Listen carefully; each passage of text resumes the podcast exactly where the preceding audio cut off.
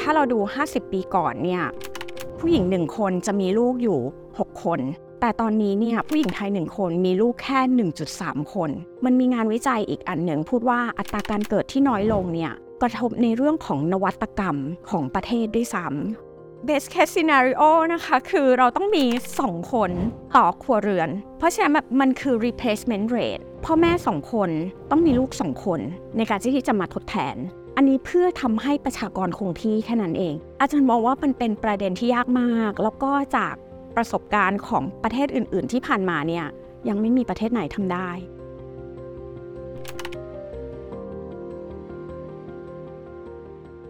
ช่ว่าที่ผ่านมานะคะ หลายคนเนี่ยน่าจะเคยได้ยินเรื่องของปัญหาคนไทยเกิดน้อยลงน้อยลงทุกปีนะคะ และที่สำคัญค่ะตัวเลขล่าสุดเนี่ยแสดงออกมาแล้วว่าใน 1 ปีเนี่ยนะคะมีอัตราคนที่เสียชีวิต หรือว่าคนที่ตายเนี่ยมากกว่าจำนวนคนที่เกิดเสียอีก ซึ่งวันนี้นะคะเลยเป็นจุดเริ่มต้นค่ะ ที่เราต้องชวนนะคะ อาจารย์น้ำหวานค่ะ หรือว่ารองศาสตราจารย์ ดรสัสิวิมลวรุณศิริปวินวัฒน์นะคะ ซึ่งเป็นอาจารย์นะคะ จากมหาวิทยาลัยธรรมศาสตร์นะคะ รวมถึงเป็นคนที่ทำวิจัยด้านแรงงานผู้หญิง แล้วก็ความเท่าเทียมทางเพศ มาร่วมพูดคุยกับเราในวันนี้ด้วยนะคะ สวัสดีค่ะอาจารย์ สวัสดีค่ะคุณเมย์สวัสดีค่ะค่ะต้องเรียนเชิญอาจารย์น้ำหวานมาพูดคุยในวันนี้เลยนะคะเพราะว่าประเด็นนี้เนี่ยเรียกได้ว่าเป็นวาระแห่งชาติเลยนะคะอาจารย์ค่ะที่ถูกพูดถึงอย่างมาก ทีนี้อาจจะแก้ข้อสงสัยในข้อแรกก่อนเลยค่ะอาจารย์ทำไมณเวลาเนี้ยเนี่ยคนไทยถึงอยากมีลูกน้อยลง หรือว่าอัตราการเกิดของเรามาถึงน้อยลงขนาดนี้มันมีสาเหตุจากอะไรบ้างคะอาจารย์ ค่ะ จริง ๆ เรื่องอัตราการเกิดนะคะ มันไม่ใช่เป็นแค่ประเทศไทยค่ะ เป็นทั่วโลก คือหลายประเทศเนี่ยก็ประสบปัญหาในเรื่องของอัตราการเกิดเช่นเดียวกันนะคะ อย่างของไทยเนี่ยถ้าเราดู 50 ปีก่อนเนี่ยผู้หญิงหนึ่งคนจะมีลูกอยู่ 6 คน แต่ตอนนี้เนี่ยผู้หญิงไทยหนึ่งคนมีลูกแค่ 1.3 คน ซึ่งก็เท่ากับประเทศญี่ปุ่นประมาณ 1.3 คน แต่เกาหลีใต้เนี่ย มีอัตราการเกิดที่ต่ำสุดก็คือ 0.8 คน ทีนี้กลับมาถึงสาเหตุว่าทำไมคนไทยเราถึงมีลูกน้อยลงนะคะ อาจารย์ขอสรุปเป็น 5 สาเหตุหลัก ข้อแรกก็คือนโยบายการคุมกำเนิดนะคะ ถ้าคุณเมย์จำได้หลาย ๆ 10 ปีก่อนเนี่ยเราจะเคยได้ยินว่ามีลูกมากจะยากจนค่ะนโยบายนี้ถือว่าเป็นนโยบายที่ประสบความสำเร็จอย่างมาก อัตราการเกิดของคนไทยเนี่ยลดลงอย่างต่อเนื่องเลย จนถึงปัจจุบัน ปัจจัยที่ 2 เป็นเรื่องของการศึกษาของผู้หญิง ในช่วง 30 ปีที่ผ่านมาเนี่ยเราพบว่าระดับการศึกษาของผู้หญิงไทยเนี่ยเพิ่มสูงขึ้นมากทำให้ผู้หญิงไทยเนี่ยมีบทบาททางเศรษฐกิจ มีบทบาททางสังคมมากขึ้น การศึกษาที่สูงขึ้นนี้เนี่ยไม่ได้ส่งผลดีอย่างเดียว แต่การศึกษาที่สูงขึ้นนี้เนี่ย ทำให้ผู้หญิงเนี่ยมีต้นทุนค่าเสียโอกาสค่ะในการที่จะมีลูกเนี่ยเพิ่มสูงขึ้น โดยเฉพาะกลุ่มผู้หญิงที่มีการศึกษาระดับปริญญาตรีเนี่ยมีลูกน้อยลงเยอะ พูดง่ายๆก็คือว่ายิ่งการศึกษาของผู้หญิงสูงขึ้นเท่าไหร่ ก็ยิ่งค่ะอยากจะมีลูกน้อยลงเท่านั้น เพราะฉะนั้นมันจะมีงานวิจัยเลยนะคะที่พบซึ่งไม่ได้พบแค่ประเทศไทยนะงานวิจัยของอาจารย์ก็พบในประเทศไทย แต่มันมีงานวิจัยของประเทศอื่นๆนะทั่วโลกพบเลยว่า พอประเทศเนี่ยมีผู้หญิงที่มีการศึกษาเพิ่มมากขึ้นค่ะผู้หญิงเนี่ยมีการเข้าสู่ตลาดแรงงานมากขึ้นเนี่ยอัตราการเกิดของประเทศเนี่ยก็ลดลง มันมีทิศทางที่สวนทางกันอยู่แล้วค่ะนะคะ ปัจจัยที่3เนี่ยเป็นเรื่องของค่าใช้จ่ายในการดูแลเด็กนะคะ ซึ่งตอนนี้เนี่ยค่าใช้จ่ายในการดูแลเด็กหนึ่งคนเนี่ย มีระดับที่สูงมาก เพราะฉะนั้นเนี่ยมันก็ทำให้คู่แต่งงานเนี่ยอาจจะตัดสินใจว่าชะลอการมีลูก หรือถ้ามีลูกก็อาจจะมีจำนวนน้อยลง มีงานวิจัยบอกว่า ครอบครัวเนี่ยจะลงทุนในเด็กตามระดับรายได้ พอกลุ่มที่มีรายได้สูงเนี่ยก็จะมีการลงทุนว่าในตัวลูกเนี่ยค่อนข้างสูงไปด้วย เพราะฉะนั้นเนี่ยพอกลุ่มนี้เนี่ยระดับรายได้สูงเนี่ยเขาก็จะลดจำนวน ลดจำนวนลูกลูกที่มีอ้าวลงนะคะมันคือเป็นการเทรดออฟระหว่าง quality กับ quantity ใช่ไหมอ่าถ้าอยากได้ลูกที่มีคุณภาพ อาจจะเป็นจะต้องลดจำนวนลง เพื่อโฟกัสกับเด็กกลุ่มนี้นะคะเพื่อที่จะทุ่มเงินลงไปค่ะให้กับลูกแบบค่ะเต็มที่อย่างนี้ค่ะถูกไหมคะอาจารถ้าย์คิดว่าทุกครอบครัวมีทรัพยากรจำกัดใช่ไหมคะถ้าเราอยากจะทุ่มเยอะ จำนวนที่เราจะต้องมีเนี่ยก็ต้องลดน้อยลง เพราะฉะนั้นมันทำให้อัตราการเกิดของไทยเนี่ยมันลดน้อยลงไปด้วย อย่างค่ะค่าใช้จ่ายตรงนี้อาจารย์ขยายความนิดหนึ่งได้ไหมคะว่าต่อครอบครัวเนี่ยเวลาจะเลี้ยงลูกสักคนหนึ่งเนี่ยนะเวลานี้ค่าเฉลี่ยมันอยู่ที่เท่าไหร่ต้องใช้เงินเท่าไหร่บ้างคะอาจารย์ค่าเฉลี่ยที่เคยมีงานวิจัยออกมาเนี่ยอยู่ที่ประมาณเฉลี่ย 2 ล้านบาทต่อเด็กหนึ่งคน ตัวนี้เนี่ยคือเป็นการเลี้ยงแบบทั่วไปเข้าค่ะโรงเรียนรัฐ เรายังไม่ได้พูดถึงการเข้าโรงเรียนเอกชน การเข้าโรงเรียนนานาชาติค่าค่าใช้กิจกรรมจ่ายพิเศษอค่ะื่นๆนะคะ ที่เพิ่มขึ้นนะเพราะฉะนั้นค่าใช้จ่ายตรงนี้เนี่ยค่อนข้างสูง มันก็เลยทำให้อ่าการที่คนอยากมีลูกเนี่ยอาจจะลดน้อยลงนะคะ ปัจจัยที่สี่นะเป็นเรื่องทัศนคตินะคะ โดยเฉพาะกลุ่มคนรุ่นใหม่ หรือกลุ่มคน Gen Y ซึ่งเป็นกลุ่มคนที่เป็นกลุ่มใหญ่ของประเทศตอนนี้ กลุ่มนี้เนี่ยมีทัศนคติในเรื่องของการแต่งงาน การมีลูกที่เปลี่ยนแปลงไป มันมีการเซอร์เวยนะคะพบว่ากลุ่มนี้เนี่ยจะให้ความสำคัญในเรื่องของหน้าที่การงาน มากกว่าการสร้างครอบครัว มากกว่าการมีลูก ทัศนคติของคนกลุ่มนี้เนี่ยตอนนี้ไม่ใช่ work life balance หรือว่า work family balance ค่ะกลายเป็น work me balance ค่ะคือเน้นตัวเองเป็นหลักเน้นตัวเองใช่ไหมคะเป็นหลัก เพราะฉะนั้นเนี่ยเนื่องจากเป็นคนกลุ่มใหญ่ของประเทศเนี่ย มันก็จะทำให้อัตราการเกิดเนี่ยลดน้อยลงอยู่แล้ว ปัจจัยที่5เนี่ยเป็นเรื่องของสวัสดิการพ่อแม่นะคะหรือความช่วยเหลือของภาครัฐเนี่ยในการช่วยพ่อแม่หนึ่งคนเนี่ยเลี้ยงลูก ซึ่งประเทศไทยเนี่ยเรามีน้อยมากนะคะ ยกตัวอย่างเช่น สถานเลี้ยงดูเด็กที่มีคุณภาพนะคะ และสามารถจ่ายได้ ตรงนี้เนี่ยไทยเรายังมีน้อยมาก เพราะฉะนั้นเนี่ยแรงงานผู้หญิงไทยที่เป็นคุณแม่เนี่ย ประสบเหตุการณ์ที่เราเรียกว่า motherhood weight penalty คือผลเสียต่อค่าจ้างจากการเป็นคุณแม่ ซึ่งจากงานวิจัยของอาจารย์เนี่ย เราพบว่าสถานการณ์นี้ในประเทศไทยเนี่ย เกิดขึ้นนะคะ แล้วก็มีอยู่ในระดับที่สูงมาก เราพบว่าค่าจ้างโดยเฉลี่ยของคุณแม่เนี่ยต่ำกว่าค่าจ้างของคนที่แรงงานที่ไม่ใช่คุณแม่เนี่ยประมาณถึง 20%นะคะ ซึ่งมาถึง Hood Weight Penalty เนี่ย พอแรงงานผู้หญิงเนี่ย เห็นในสถานการณ์ตรงนี้เนี่ย ความแรงจูงใจที่อยากจะมีลูกเนี่ยก็ลดน้อยลงไปค่ะนะคะค่ะค่ะ ซึ่งอัตราค่าจ้างตรงนี้ที่มันหายไปเนี่ยมันหายไปตรงไหนคะอาจารย์หายไปเพราะว่าเราไปลดชั่วโมงการทำงานหรือว่าผู้ว่าจ้างเองเนี่ยเขามองว่าเอ๊ะเราอาจจะทำงานได้ไม่เต็มที่หรือเปล่าตรงนี้มันหายไปยังไงอะคะสองแบบเลยค่ะค่ะ คือที่ลดลงเนี่ยมาจาก ทางพฤติกรรมของแรงงานที่เป็นคุณแม่เอง พอมีลูกแรงงานมีการปรับพฤติกรรมทันที คือต้องใช้เวลาในการเลี้ยงดูลูกที่เพิ่มมากขึ้น มีงานวิจัยว่าการที่คุณลดจำนวนชั่วโมงทำงานลง 2-3 ชั่วโมงเนี่ยมันมีผลต่อค่าจ้างก็จริง แต่มันมีผลต่อความก้าวหน้าในหน้าที่การงานด้วย เพราะฉะนั้นเนี่ยมันก็เลยเกิดสิ่งที่เราเราเรียกว่า motherhood weight penalty ในประเทศไทยค่ะคะก็คือคน ผู้หญิงอาจจะมองเห็นว่าพอเวลาที่เราอาจจะต้องแบ่งเวลาไปเลี้ยงลูกหรือไปโฟกัสลูกมากขึ้นค่ะอาจจะทำให้รายได้ลดลงค่ะส่วนหนึ่ง อีกส่วนหนึ่งค่ะก็คือว่าอาจจะทำให้เราเสียโอกาสในหน้าที่การงานไปด้วย ซึ่งค่ะก็แมทช์กับคนเจน Y พอดีใช่ไหมค่ะอาจารย์แล้วก็อีกประเด็นที่คุณเมย์พูดถึงในเรื่องของในายจ้างนะคะในายจ้างเนี่ยก็อาจจะยังมีอคติในการที่จะจ้างงานใช่ไหมคะแรงงานที่เป็นคุณแม่ เพราะคิดถึงในเรื่องของเวลาในการทำงาน อาจจะ ลดน้อยลงไปนะคะเมื่อเทียบกับแรงงานที่ไม่มีลูก ถ้าพูดถึงในเรื่องของความก้าวหน้า อาจจะลังเล เอ๊ะเราจะโปรโมทคนนี้หรือเปล่า เพราะว่าเขาอาจจะจำเป็นจะต้องแบ่งเวลาส่วนหนึ่งไปดูแลลูกหรือเปล่า ตรงนี้เนี่ยการที่ในายจ้างเนี่ยมีอ่าทัศนคติหรือว่ามีความคิดแบบนี้เกิดขึ้นเนี่ยมันก็จะทำให้ซ้ำเติมค่ะในเรื่องของค่าจ้างโดยเฉลี่ยของผู้หญิงกลุ่มแรงงานคุณแม่ไปใหญ่ ฟังดูเหมือนปัจจัยหลักๆนะคะ ก็จะมาจาก สาเหตุภายในส่วนหนึ่งเนาะคะอาจารย์แบบว่าความพร้อมของแต่ละคนทั้งในเรื่องของค่ะเศรษฐกิจ ค่าใช้จ่ายต่างๆ รวมถึงความก้าวหน้าในหน้าที่การงาน อาจจะไม่ได้การมีลูกอาจจะไม่ได้สอดคล้องกับชีวิตของผู้หญิงในยุคใหม่มากขึ้น ทีนี้ถ้าเรามองไปถึงปัญหาล่ะคะ ฟังดูมันเหมือนเป็นแค่ปัญหาของตัวบุคคลเนาะแต่ทีนี้ปัญหาการที่คนเกิดน้อยในประเทศไทยเนี่ยค่ะมันจะส่งผลอย่างอื่นยังไง เศรษฐกิจของเราได้รับผลกระทบจากสิ่งเหล่านี้ได้ยังไงบ้างคะปัญหาโดยตรงที่พบจริงๆเนี่ยก็คือในเรื่องของการขาดแคลนแรงงาน ในอนาคตอย่างแน่นอนนะคะ เพราะว่าเราขาดจำนวนแรงงานรุ่นใหม่ค่ะเข้าไปสู่ตลาดแรงงานใช่ไหมคะใช่ตอนนี้เนี่ยประเทศเราอาจจะมีระดับเทคโนโลยี หรือว่ามีการใช้หุ่นยนต์มาทดแทนคนได้ แต่งานบางงานเนี่ยมันไม่สามารถที่จะใช้หุ่นยนต์มาทดแทนคนได้จำเป็นต้องใช้แรงงานมนุษย์ เพราะฉะนั้นเนี่ยถ้าเราขาดแคลนในแรงงานตรงนี้เนี่ยมันก็จะเป็นห่วงโซ่ที่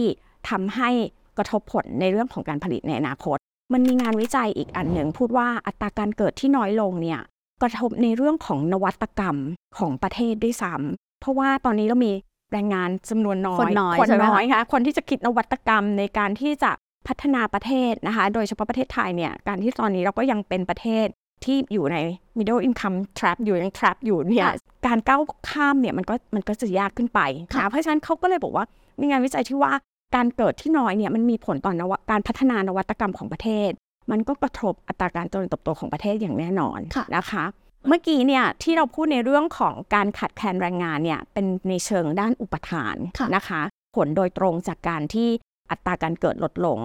แรงงานน้อยลง ทีนี้เรามาพูดในเรื่องของอุปสงค์นะคะ เมื่ออัตราการเติบโตของประชากรเนี่ยลดน้อยลง มันทำให้อุปสงค์หรือความต้องการ ซื้อสินค้าเนี่ยลดลงอ๋อมีคนซื้อแน่นสิอนนค้าน้อยลงคนใช่ไหมคะคนซื้อสินค้าน้อยลงอย่างค่ะแน่นอนนะคะ นอกจากนั้นนอกจากไซส์ที่ลดลงแล้วเนี่ยเราพูดถึงแพทเทิร์นหรือว่ารูปแบบของการใช้จ่ายเนี่ยมันก็ปรับเปลี่ยนไปเหมือนกันค่ะนะคะ เวลาสังคมที่มีวัยกำลังแรงงานน้อยนะคะ แต่มี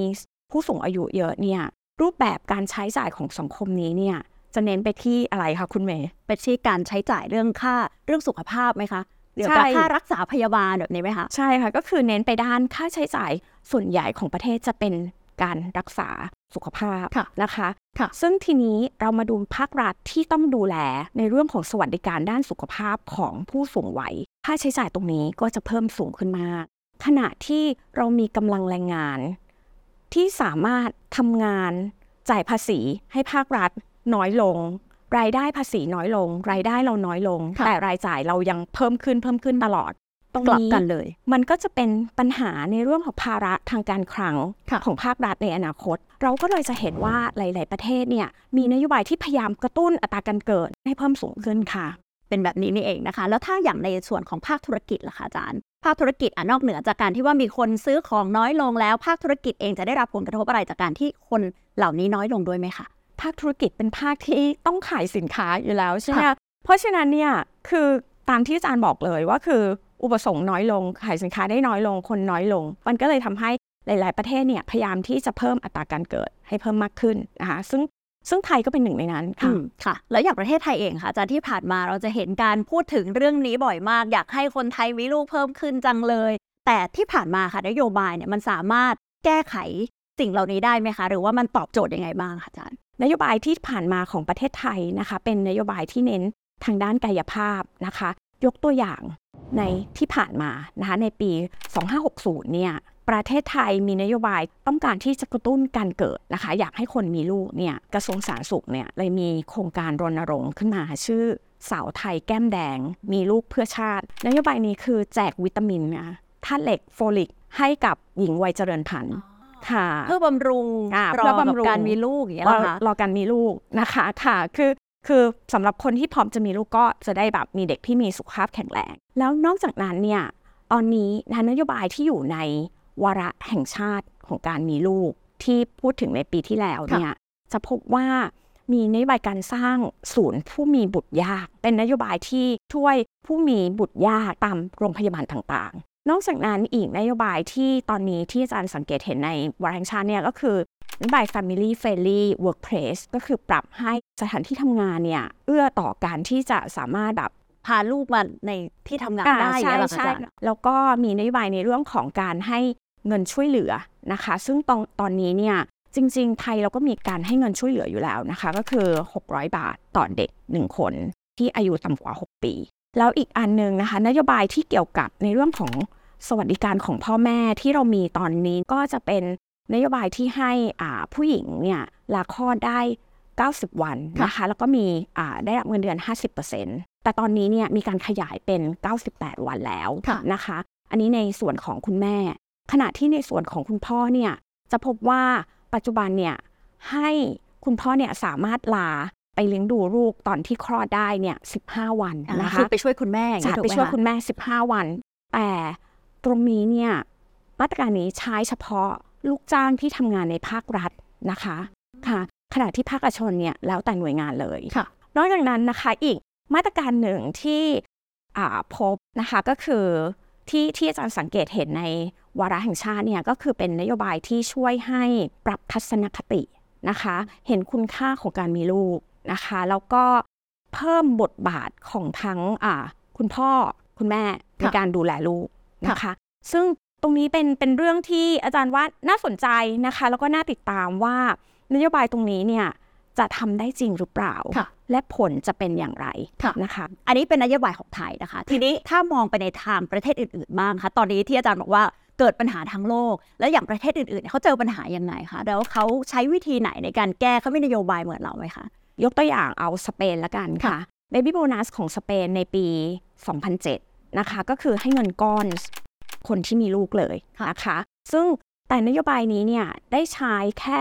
3-4 ปีเท่านั้นเองนะคะ เพราะว่าพอเขาเกิดประสบปัญหาเศรษฐกิจตกต่ำเนี่ยนโยบายนี้ก็ไม่ได้ใช้ไปนะคะเพราะว่าเงินไม่พอเพราะว่าใช่ใช่ไหมคะเงินไม่พอนะเพราะฉะนั้นเนี่ยแต่กระตุ้นได้นะคะ อัตราการเกิดขึ้นนะคะ อันนี้ค่ะอันนี้ขึ้น อาจารย์อยากยกอีกนโยบายของประเทศสิงคโปร์นะคะซึ่งถือว่าเป็นนโยบายที่มองครบวงจรในภาพรวมเลยนโยบายของสิงคโปร์เนี่ยเริ่มตั้งแต่การจับหาคู่เลยโอ้นะคะ ช่วยกันจับหาคู่ของหนุ่มสาวในสิงคโปร์นะคะหลังจากช่วยกันจับหาคู่เนี่ยพอเริ่มต้นชีวิตครอบครัวนะแต่งงานบ้านหลังแรก รัฐบาลช่วยอืมนะคะช่วยอ่ามีเงินตรงนี้ช่วยสนับสนุนค่ะนะคะ พอจะเริ่มมีลูก ถ้ากลุ่มคนที่อาจจะมีลูกยากเนี่ยจำเป็นต้องพึ่งเทคโนโลยีเนี่ยรัฐบาลช่วย support subsidize บางส่วนค่ะนะคะ แล้วหลังจากมีลูกแล้วเนี่ยลูกคนที่หนึ่ง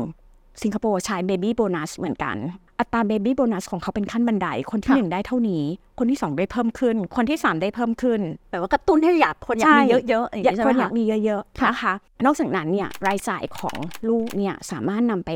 หักลดหย่อนภาษีได้ มีอ่าการลาให้ทั้งคุณแม่นะคะ ลาของคุณพ่อนะคะ มีการลาไปเลี้ยงลูกได้รับค่าจ้างค่ะครึ่งหนึ่ง ตรงนี้เนี่ยคือถ้าดูเลยนโยบายเขาครบวงจรมากค่ะแต่นโยบายของสิงคโปร์แม้ว่าจะครบวงจร แต่ก็ยังกระตุ้นไม่ได้ อัตราการเกิดเขาอยู่ที่ 1.1 คน ซึ่งก็น้อยกว่าไทยตอนน้นี้อยกด้วว่ายใช่ไทไหมยคะและถือว่าช่วงหนึ่งเนี่ยเป็นอัตราที่ต่ำที่สุดในโลกด้วยซ้ำไปค่ะนะคะ แต่ ตอนนี้เนี่ยเคสที่คนสนใจนะคะ แล้วก็เป็นประเทศที่มีอัตราการเกิดที่สูงที่สุดในกลุ่มสภาพยุโรปตอนนี้เนี่ยค่ะคือประเทศฝรั่งเศสนะคะอืมประเทศฝรั่งเศสเนี่ยอัตราการเกิดอยู่ที่ประมาณ 1.8 คน ซึ่งสูงกว่าค่าเฉลี่ยของ EU ที่ 1.5 คน แล้วนโยบายของเขาน่าสนใจนะคะนโยบายของเขาที่มีประสิทธิภาพก็คือ การช่วยเลี้ยงดูช่วยดูแลเด็กนะคะ นโยบายเนี่ยมีความหลากหลาย ไม่ได้เน้นแค่เรื่องเงินนะคะ เน้นในเรื่องของเวลา เน้นในเรื่องของบริการที่ให้นะคะนอกจากนั้นเนี่ยความหลากหลายเนี่ยได้มีการปรับตามสภาพของครัวเรือนที่แตกต่างกันไป เพราะฉะนั้นก็เลยพบว่านโยบายนี้เนี่ยค่อนข้างมีประสิทธิภาพนะคะ แล้วก็จากการที่ดำเนินนโยบายนี้อย่างต่อเนื่องนะคะทำให้คนเนี่ยมั่นใจว่า พอเขามีลูกเนี่ยรัฐช่วยตั้งแต่เกิดคือจนช่วยถึได้งเข้าโรงเรียนจงช่วยได้จริงๆค่ะไม่ได้ทำแค่เป็นผูกขึ้นมาถูกไหมค่ะเขาทำต่อเนื่องต่อเนื่อง เพราะฉะนั้นพอการนโยบายที่มันมีความต่อเนื่องเนี่ยมันสร้างความเชื่อมั่น พอสร้างความเชื่อมั่นเนี่ยคนเนี่ยก็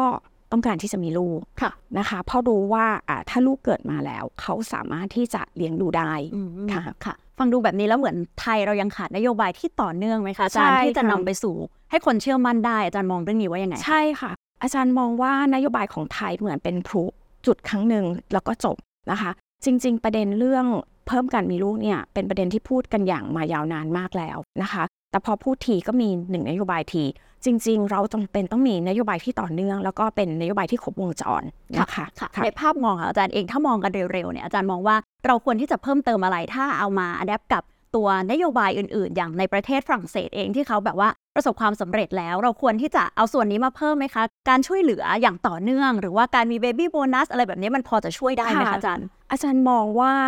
เราเนี่ยต้องใช้นโยบายที่ครบวงจร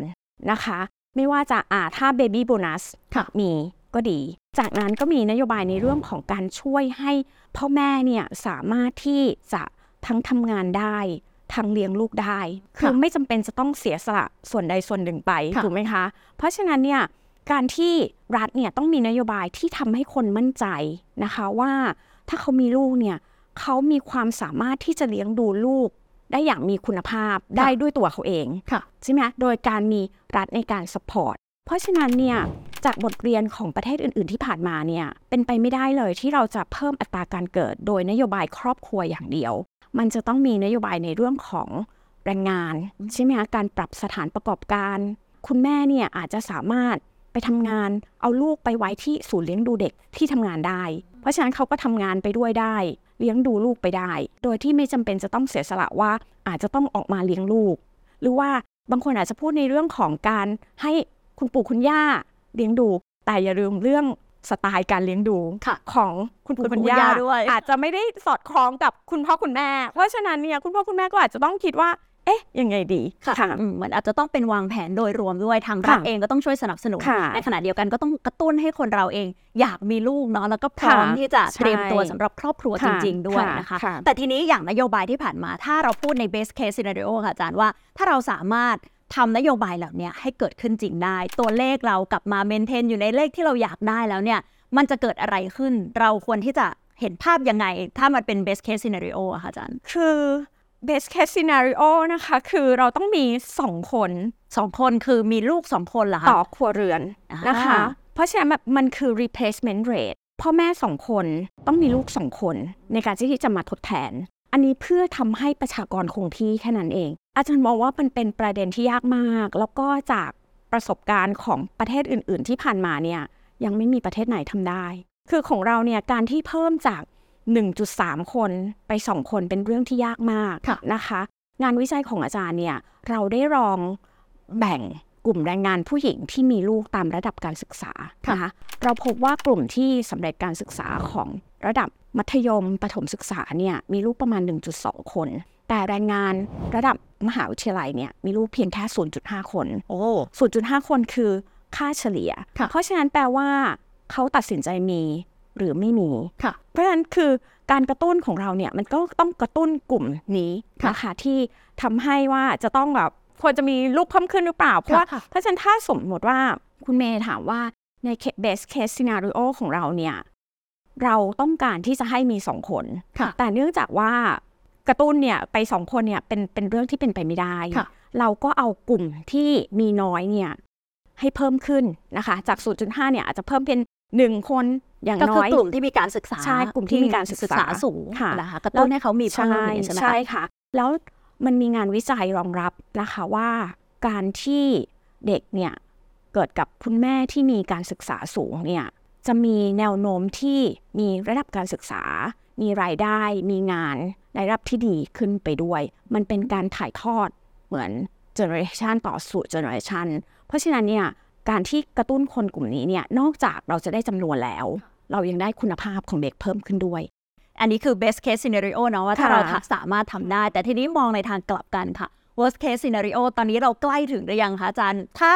เราไม่สามารถที่จะให้คนไทยมีลูกได้ในสัดส่วนที่เราอยากได้เนี่ย มันจะเกิดอะไรขึ้นบ้างคะ worst case scenario ก็เหมือนที่อาจารย์พูดไปเลยนะคะในความคิดเห็นของอาจารย์อาจารย์ว่าตอนนี้เราอยู่ใน worst case อยู่แล้วอ๋ออยู่แล้วเพราะว่าใช่ไหมเราคะอยู่ 1.3 แล้วแบบ เราไม่สามารถเรายังไม่รู้เลยว่าจะกระตุ้นจะตุ้นให้คนมีลูกได้อย่างไรนะคะ แล้วตามที่อาจารย์เรียนว่า แม้ว่าเราจะกระตุ้นได้วันนี้ แรงงานที่เราจะได้อีก 15 ปีข้างหน้านะคือเราจะต้องอยู่อย่างนี้ไปอีก 15 ปีอยู่แล้ว เพราะฉะนั้นเนี่ยนโยบายอะไรที่เราจะต้องทำมาเสริมตอนที่เราไม่สามารถที่จะกระตุ้นได้ค่ะนะคะในใบแรกอาจารย์มองในเรื่องของแรงงานต่างชาตินะคะ แรงงานต่างชาติ เราต้องนำเข้าแรงงานต่างชาติ ทุกระดับทักษะนะคะค่ะไม่ใช่แค่แรงงานทักษะต่ำที่มาทำงานในงานที่ตอนนี้คนไทยไม่ทำแล้ว แต่เราต้องมีการนำเข้านะการอ่าให้มาตรการต่างๆ ในการที่ดึงดูดให้แรงงานที่มีทักษะสูงนะคะ เข้ามาทำงานในประเทศไทยด้วย ซึ่งการที่แรงงานที่มีทักษะสูงเข้ามาทำงานในประเทศไทยเนี่ยมันก็จะทำให้เกิดเราเรียกว่า knowledge spillover เพราะฉะนั้นเนี่ยคนไทยสามารถ เรียนรู้ความรู้จากเขาได้ เราเรียนรู้ในทางอ้อมได้ มาตรการต่อมาที่อาจารย์มองนะคะ ก็คือในเรื่องของเราต้องปรับปรุงแรงงาน ตอนนี้แรงงานเรามีเท่านี้ค่ะนะคะ ยังไม่พูดถึงคนที่มาใหม่ แรงงานเกิดใหม่ยังไม่มีเอาแรงงานที่เรามีตอนนี้มาก่อน แรงงานที่เรามีตอนนี้เนี่ยเราต้องพัฒนาทักษะให้อยู่ในระดับที่ทำงานได้ แล้วก็มีความสามารถในการที่จะเพิ่มผลิตภาพ เพิ่มขีดความสามารถของการแข่งขันของประเทศได้ แรงงานกลุ่มนี้เนี่ย ใช่เรามีระดับเทคโนโลยีที่สูง เราก็ต้องให้กลุ่มนี้เนี่ยสามารถทำงานกับเทคโนโลยีได้ที่ที่พัฒนาแล้วได้นะคะ ให้มันมีการคอมพลีเมนต์กันที่ดีได้นะคะก็คือจะเพิ่มประสิทธิภาพได้ ถ้าค่ะคนกลุ่มนี้พัฒนาตัวเองค่ะแล้วก็แมทช์กับเทคโนโลยีได้ค่ะแมชกับเทคโนโลยีใช่ค่ะค่ะกับพัฒนาทักษะของตรงนี้นะคะ ซึ่งตรงนี้รัฐต้องมาช่วยไหมคะอาจารย์ในส่วนนี้ตรงนี้เนี่ยเอ่อที่อาจันมองเนี่ยคือ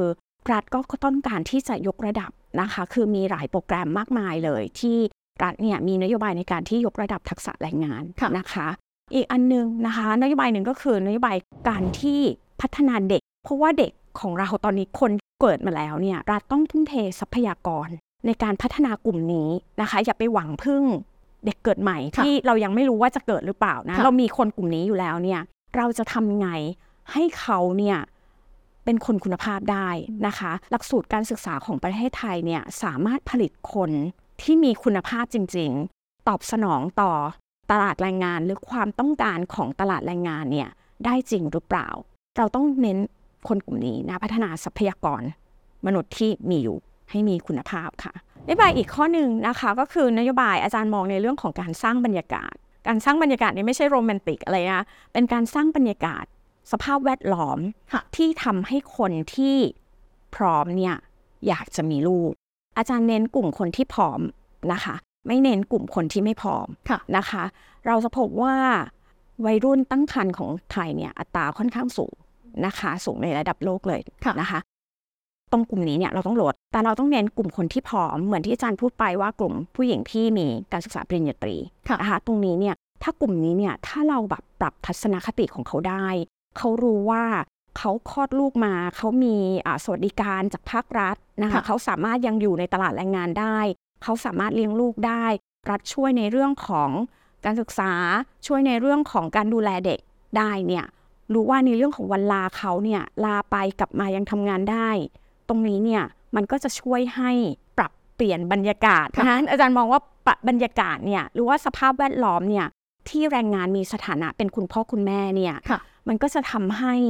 แรงงานกลุ่มนี้เนี่ยต้องการที่จะมีลูกนะคะแล้วเราก็จะมีสามารถเพิ่มจำนวนได้นะคะ คือรัฐเนี่ยต้องไม่ให้คนรู้สึกว่าเขาจำเป็นจะต้องเสียสละ โอเคถ้าอยากมีลูก ฉันจะต้องออกจากงานไปเลี้ยงลูกหรือเปล่า คือถ้าภาครัฐเนี่ยสามารถที่จะให้สถานประกอบการเนี่ยมีสถานที่เลี้ยงเด็กที่เพิ่มมากขึ้น แม้ว่าตอนนี้จะมีอยู่นะคะค่ะแต่ถ้ารณรงค์ให้เป็นแบบอ่า เหมือนวาระแห่งชาติเลยก็ได้ว่าค่ะคือคุณแม่ทำงานได้ แล้วก็เลี้ยงลูกได้ ตรงนี้เนี่ยอาจารย์ว่ามันก็จะทำให้การความต้องการที่จะมีลูกเนี่ยของผู้หญิงไทยเนี่ยที่มีความพร้อมเนี่ยเพิ่มค่ะสูงขึ้นนะคะค่ะอย่างนโยบายที่อาจารย์เสนอมานี้ก็น่าจะทำให้เรามีความหวังขึ้นมาอีกนิดนึงอยากให้อาจารย์สรุปให้เห็นภาพพร้อม ๆ กันอีกสักครั้งหนึ่งค่ะว่า ณเวลานี้เนี่ยเรายังมีหวังไหมคะ ที่จะออกจาก worst case scenario ที่เรากำลังเผชิญอยู่ในเรื่องของ บุคลากรหรือคนไทยที่น้อยลง อาจารย์ยังมีหวังนะคะ อาจารย์มีหวังหลังจากที่อาจารย์เห็นว่ามีการจุดประกายให้เป็นวาระแห่งชาตินะคะอืมแต่อาจารย์ไม่แน่ใจว่ามาตรการทั้งหมดที่มีเนี่ยจะทำได้จริงหรือเปล่านะคะ แล้วก็มีการดำเนินการจริงหรือเปล่า หรือว่าเป็นแค่ผุจุดขึ้นมาครั้งหนึ่งแค่นั้นเองนะคะ เพราะฉะนั้นเนี่ยอยากให้ทางภาครัฐเนี่ยเน้นวาระนี้เนี่ยเป็น วาระแห่งชาติจริง ๆนะคะ และหน่วยงานที่รับผิดชอบเนี่ยไม่ใช่แค่กระทรวงสาธารณสุขนะคะ เหมือนที่อาจารย์บอกว่านโยบายการกระตุ้นอัตราการเกิดเนี่ยมันไม่ใช่แค่หน่วยงานเพียงหน่วยงานเดียวในการรับผิดชอบถูกไหมคะถ้าเราจะกระตุ้นเช่น ให้การรายจ่ายของลูกเนี่ยนำมาหักลดภาษีได้เพิ่มมากขึ้นเนี่ยค่ะเราก็ต้องพึ่งทางกระทรวงการคลังใช่ไหมคะถ้าเราต้องการให้สถานประกอบการเนี่ยมีอ่าศูนย์เลี้ยงดูเด็กเนี่ยเราก็ต้องพึ่งด้านกระทรวงแรงงาน ถูกไหมคะเพราะฉะนั้นเนี่ยการทำงานเนี่ยมันต้องทำเป็นองค์รวม มันไม่ใช่ทำแค่กระทรวงกระทรวงเดียวนะคะค่ะกระทรวงกระทรวงเดียวอาจจะมีความเชี่ยวชาญในด้านหนึ่งในเรื่องของทั้งร่างกายกายภาพ แต่มันจำเป็นต้องเน้นในทุกนโยบายค่ะที่เกี่ยวข้องนะคะ รวมถึงในเรื่องของการปรับทัศนคตินะคะ ปัญหาหลักที่พบในงานวิจัยของอาจารย์เนี่ยพบเลยว่า เนื่องจากเราอยู่ในประเทศแถบเอเชียนะคะ อย่างเช่นเกาหลีใต้ ญี่ปุ่นเนี่ยที่มีรากฐานในเรื่องของความเชื่อ ที่มีรากฐานในเรื่องของทัศนคติต่อเพศหญิงเนี่ยมีการคาดหวังบทบาทที่ค่อนข้างสูงมากะนะคะ เพศหญิงตอนนี้เรารู้ว่าเป็นกำลังหลักในตลาดแรงงาน มีบทบาทข้างนอกบ้าน แต่เนื่องจากเรายังมีรากฐานความเชื่อที่ว่า ผู้หญิงเนี่ยต้องเป็นผู้แม่ดูบ้านแลหลักในบ้านเนี่ยค่ะผู้หญิงเนี่ยดูดูทุกอย่างดูแล้วทุตกอนอย่างนี้ค่ะดูทั้งสองบทบาททั้งในบ้านทั้งนอกบ้านนะคะค่ะตรงนี้เนี่ยถ้าเราไม่ปรับทัศนคติตรงนี้ว่าอะผู้ชายเนี่ยหรือว่าคุณพ่อเนี่ยต้องมีส่วนร่วมนะคะในการที่จะดูแลลูก ซึ่งการที่จะมีส่วนร่วมได้ภาครัฐต้องช่วยเหลือถูกไหมคะการลาค่ะหยุดแค่ 15 วันมาช่วยเนี่ย ไม่น่าจะไม่มีพผอลอะไรได้ค่ะนะคะ พอผู้หญิงเนี่ยได้รับการคาดหวังจากสังคมที่สูงเนี่ยคืองานวิจัยชี้ชัดเลยว่ามันมีกลุ่มหนึ่งนะคะที่อายุ 35 ปีขึ้นไป มีการศึกษาระดับปริญญาตรีขึ้นไป ตัดสินใจที่จะอยู่เป็นโสดตลอดไป พอเขาอยู่เป็นโสดตลอดไปเนี่ยจบเลยนะคะจบแล้ว ไม่ต้องการที่จะแต่งงานค่ะเพราะฉะนั้นการมีลูกก็ตัดไปเลยค่ะนะคะ กลุ่มนี้เนี่ยมันมีงานวิจัยของเกาหลีใต้เรียกว่า Go Miss นะคะ Go Miss Go คือทอง Miss คือผู้หญิงนางสาวใช่ไหมคะค่ะคือผู้หญิงที่มีค่านางสาวที่มีค่าเนี่ยแล้วกลุ่มนี้เนี่ยเป็นกลุ่มที่จบการศึกษาระดับสูงนะคะพอจบการศึกษาปริญญาตรีขึ้นไปเนี่ยการศึกษาปริญญาตรีขึ้นไปมีรายได้ดีสถานภาพทางสังคมค่อนข้างสูงเนี่ยตัวเรื่องในชีวิตเขาเยอะค่ะ เพราะฉะนั้นกลุ่มนี้เป็นกลุ่มที่ ตัดเลยว่าไม่ไม่มีมีลูลูกกแล้วก็พบว่าในประเทศไทยตอนนี้ก็เพิ่มขึ้นสาวโสดเพิ่มขึ้นค่ะนะคะสาวโสดที่มีศักยภาพแต่ว่าตัดสินใจแล้วไม่มีลูกดีกว่า ไม่มีลูกดีกว่าค่ะค่ะอ่าค่ะค่ะก็เลยอาจจะเป็นในส่วนหนึ่งที่ทำให้เราค่ะไม่สามารถขับเคลื่อนไปถึงใช่ในจุดนั้นได้ใช่ในจุดแล้วถ้ามันได้ไม่เกิดขึ้นจริงๆล่ะคะอาจารย์เศรษฐกิจไทยมันจะไปหยุดที่ตรงไหน มันจะไปต่อไม่ได้ มันจะถูกฟรีซไหมหรือมันจะเป็นภาพยังไงถ้า สิ่งเหล่านี้มันไม่เกิดขึ้นอย่างที่เราอยากตั้งตั้งใจให้มันเป็น จริงๆในทาง ภาวะเศรษฐกิจเนี่ยมันไม่ได้แค่เกี่ยวกับเรื่องการมีลูกใช่ไหมคะอย่างสมมติว่าตอนนี้มีภาวะสงครามถูกไหมคะมันก็กระทบเศรษฐกิจได้นะคะเพราะฉะนั้นเนี่ยการมีลูกเนี่ยมันก็เป็นส่วนหนึ่งส่วนหนึ่งอะส่วนจะตอบหนึ่งอย่างนั้นเพราะว่าแรงงานเป็นปัจจัยการผลิตหลักในการผลิตใช่ไหมคะแต่ตอนนี้เทคโนโลยีก็มีอาจจะไม่เราอาจจะสามารถผลิตแรงงานได้ส่วนหนึ่ง แต่เราก็ใช้เทคโนโลยีเนี่ย มาคอมพลีเมนต์มาช่วยตรงนี้ได้เศรษฐกิจไทยเราก็อาจจะเติบโตไปได้ คือมันไม่ถึงขั้นที่ว่าไม่เกิดแล้วเศรษฐกิจไทยฟีดเลย อาจารย์ว่าไม่ไม่ถึงขั้นนั้นค่ะโอเคค่ะเพราะว่าเรายังมีความหวังอยู่ในเรื่องนี้เราแต่มีแค่ยังว่าความหวังเราต้องค่ะมาผลักดันให้มันเห็นภาพเป็นรูปธรรมมากขึ้นค่ะแล้วก็ไปถึงเป้าหมาค่ะยแล้วฉันอยากพูดในเรื่องของคนที่มีคุณภาพที่ประเทศไทยควรมีก็คือคนที่รู้ว่าตัวเองทำหน้าที่อะไร ถูกไหมคะถ้า เรียนหนังสือ เรามีหน้าที่เรียนหนังสือ ถ้าเราเป็นคุณพ่อคุณแม่ เรามีหน้าที่ในการที่ดูแลคุณพ่อคุณแม่นะคะเราทำงานเราเป็นส่วนหนึ่งของออฟฟิศเนี่ยเราก็ทำหน้าที่ของเราให้เต็มที่ ไม่ว่าจะเป็นงานแบบไหน ถ้าทุกคนเนี่ยรู้หน้าที่ว่าเขาต้องทำอะไร ยังไงมันก็ผลักดัน เศรษฐกิจไปได้ค่ะถูกไหมคะค่ะค่ะสำคัญก็คือต้อง เริ่มตั้งแต่อาจจะองค์ประกอบแรกเลยอาจจะครอบครัวนะคะ ค่ะความพร้อมการเลี้ยงดูมาจนค่ะถึงบริบทอื่นๆ ในสังคมค่ะที่สนับสนุนค่ะด้วยไม่ว่าจะเป็นเรื่องของสวัสดิการ แล้วก็ค่ะบรรยากาศอย่างค่ะที่อาจารย์ค่ะ บอกและที่นะคะสำคัญจริง ๆ เนี่ยอาจจะพึ่งทางภาครัฐอย่างเดียวไม่ได้ค่ะ นะคะ จริง ๆ เนี่ยภาครัฐเป็นตัวจุดประกายได้ แต่ภาคเอกชนเนี่ยต้องช่วยเสริม คือทุกคนนะคะหรือทุกหน่วยงานที่อยู่ในประเทศไทยเนี่ยต้องช่วยกัน นะคะค่ะเพราะว่าเราอยู่ในประเทศเดียวกันใช่ไหมคะมีอะไรเกิดขึ้นเหมือนเราลงเรือลำเดียวกันแล้วเนี่ยค่ะเราก็ต้องช่วยกันพายไปใช่ไหมมีปัญหาก็ต้องช่วยกันแก้ไป เพราะฉะนั้นเนี่ยเราก็ต้องช่วยๆกันนะคะ ไม่ใช่ให้หน่วยงานหนึ่งทำนะคะ หน่วยงานหนึ่งไม่ทำเลย ต้องช่วยกันนะคะ ในการที่จะสร้างคนที่มีคุณภาพ แล้วก็ช่วยกันเนี่ย เป็นส่วนหนึ่งในการค่ะพัฒนาประเทศของเราไปได้ค่ะอ่าโอเคค่ะ เห็นภาพที่ชัดเจนนะคะ นั่นก็หวังว่านะคะเราจะได้เห็นภาพอย่างที่เราอยากได้เห็นค่ะคนไทยอาจจะมีอัตราการเกิดสูงขึ้น และมีคุณภาพมากขึ้นด้วยนะคะค่ะวันนี้ต้องขอขอบพระคุณอาจารย์น้ำหวานที่มาร่วมให้ข้อมูลกับเราในวันนี้นะคะค่ะขอบคุณมากเลยค่ะค่ะขอบคุณสวัค่ะสดีคุณเมย์ค่ะค่ะ